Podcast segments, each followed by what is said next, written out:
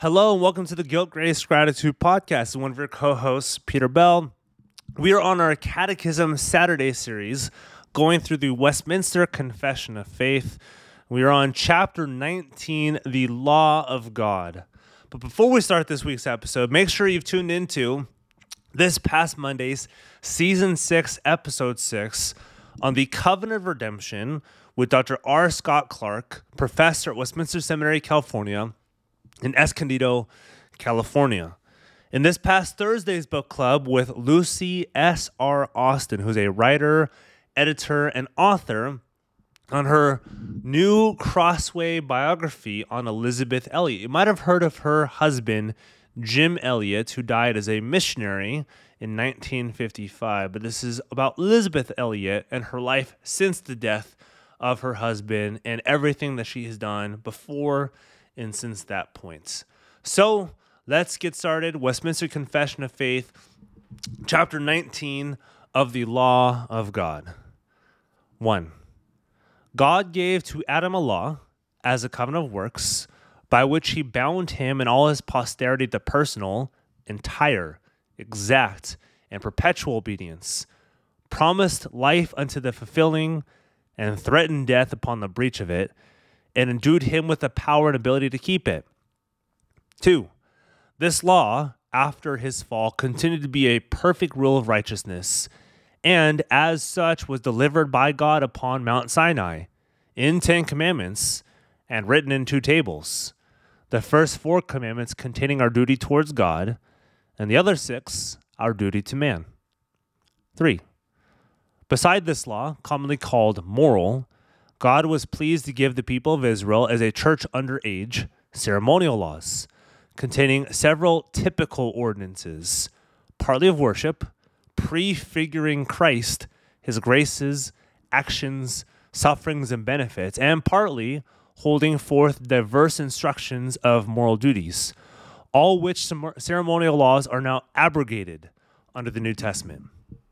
Four, to them also, as a body politic, he gave sundry judicial laws, which expired together with the state of that people, not obliging any other now further than the general equity thereof may require. 5.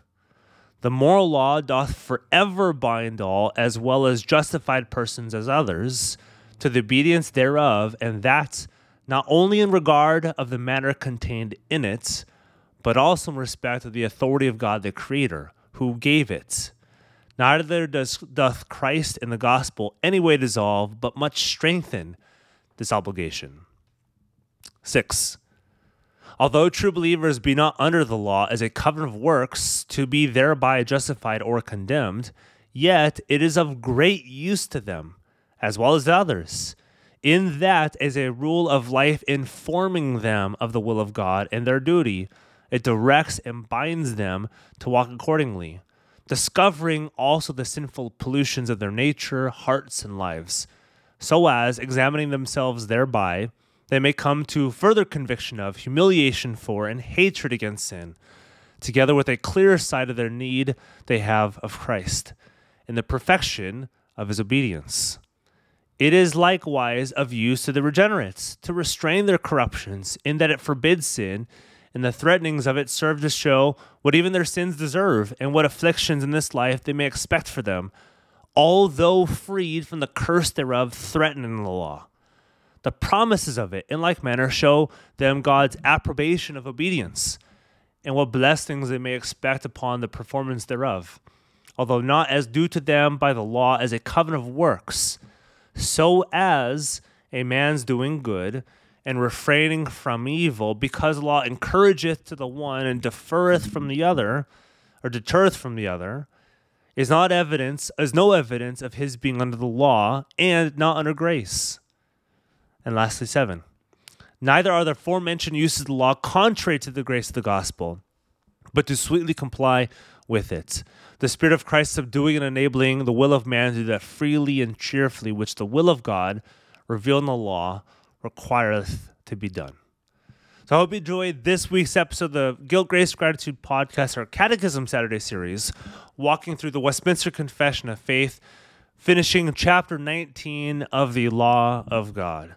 Make sure you tune into this upcoming Monday, season 6, episode 7 on the covenant of works. We just talked about this today with Reverend Antonio Coppola of Covenants Waterfall Presbyterian Church in Durban, South Africa.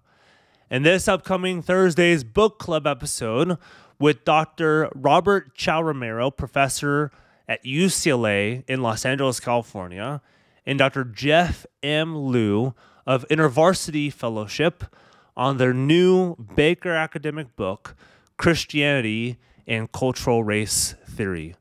So I hope you guys enjoyed this week's episode, and we will see you next week. Bye.